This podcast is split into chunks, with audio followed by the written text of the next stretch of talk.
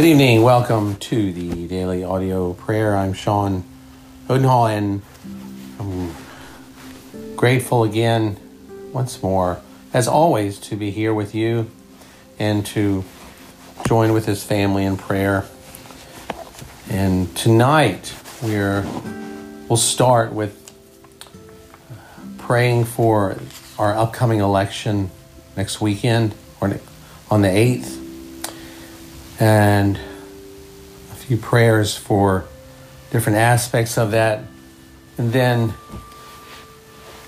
we are going to look at uh, Valley Vision prayer and vocation, and then take some time to pray for those who are out um, in the world, out in this country, other countries, who are in desperate need of a job and an income to take care of their families and who are trying to trust the Lord for that, yet um, are uh, not finding anything. So we're going to lift them up as a family and pray that God would open the door to employment.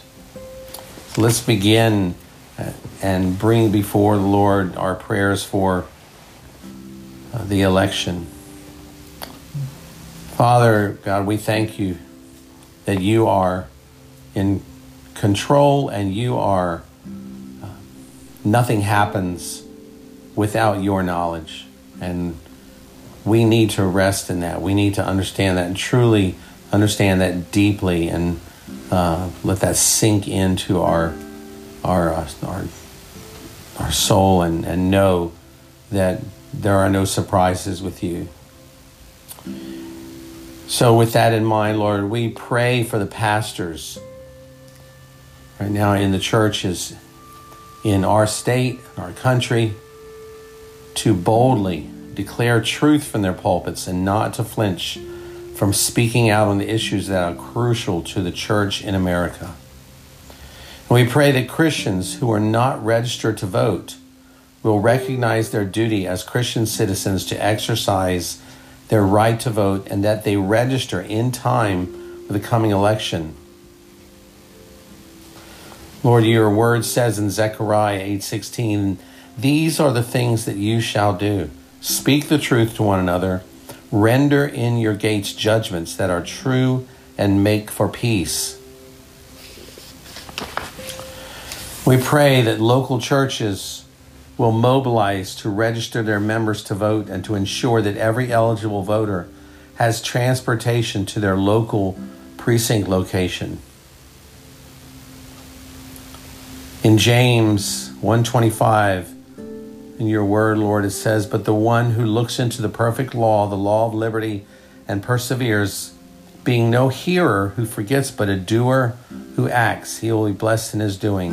And we do pray Lord that you would cause your people to do what is right and to get out and vote. We pray that resources will be available for Christians to use in educating themselves on the candidates and the issues and that they will utilize them.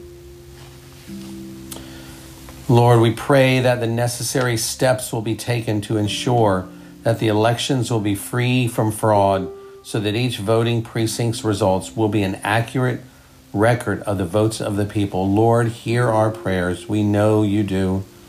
We pray specifically for protection against fraud and against any unethical behavior of authorities in, in the elections. We pray for a peaceful election. We pray that any plans to cause disruption through rob, mobs or rioting will be foiled, and for the safety of everyone involved in the voting process on election day.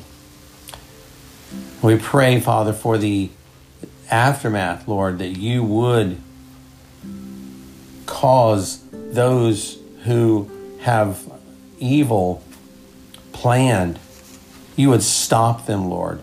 You would blind their eyes to uh, to what they are planning to do so that they will not be able to see in, intellectually and cognitively, Lord. They will not be able to see uh, what they had initially planned, Lord. We pray that you would stop them in their tracks. You would stop the plans of the evil ones, Lord, and that they would repent, that they would see that this is not about election, but it's about obedience and honoring a holy God, and that they need to repent and come to the cross, come to Jesus, and that you would receive them, Lord. Lord, we know that we are no different. Lord, we have been saved and we had been, have been redeemed, but our hearts have been just as dark, Lord, as those who are standing hard against you, Lord. Lord, we pray, Father, for those people, Lord, that they would see they're wrong and not follow through on the agenda that they are planning. We pray for the protection of godly candidates from slander and mischaracterization. And Lord, we pray that Christians would cast their votes in defense of the sanctity of human life from conception until natural death. For your word says, You formed me, you formed my inward parts, you knitted me together in my mother's womb. I praise you, for I am fearfully and wonderfully made. And we pray for the restoration of the sanctity of traditional marriage between one man and one woman, that marriage would be held in honor among all, and that the marriage bed would be undefiled, for we know that you will judge the sexually immoral and adulterous ones. And we pray that Christians will see through the lies and the schemes and escape those things of the enemy that seduce them into valuing money and other idols above you, O God, and that Christians would be broken and have broken and contrite hearts regarding the sins of our nation, which are diminishing freedom and liberty for our children and our grandchildren. Your servant Nehemiah said, As soon as I heard these words, I sat down and wept and mourned for days and continued fasting and praying before the God of heaven. Lord, may we be convicted and have the same response. And Father, we come before you now. We pray for those that are listening tonight that either themselves or family members or some that they know, other friends, Lord, for those that are needing to, to find employment, that you would open doors tonight, this day, open doors for them and provide them the employment and the job that they need, Lord. That you would do a miracle and that they would see that that is from you. Even those who do not know you, Lord, those who have chosen to ridicule you, those who have chosen, made choices to reject you, Lord. Lord, may they be won over by the love and care of this great God.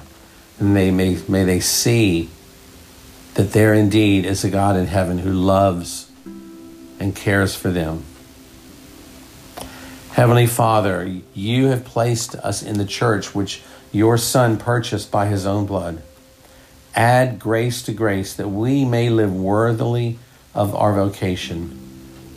We are a voyager across life's ocean, safe in heaven's ark, and may we pass through in a troubled world into the harbor of eternal rest.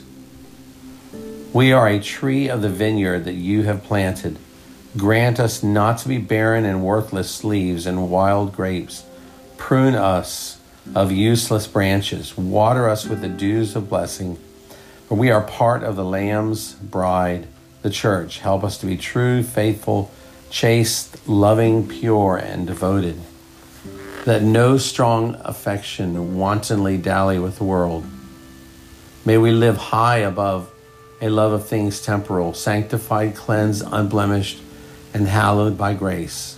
Your love my fullness, your glory, my joy, your precepts, my pathways, and your cross, my resting place.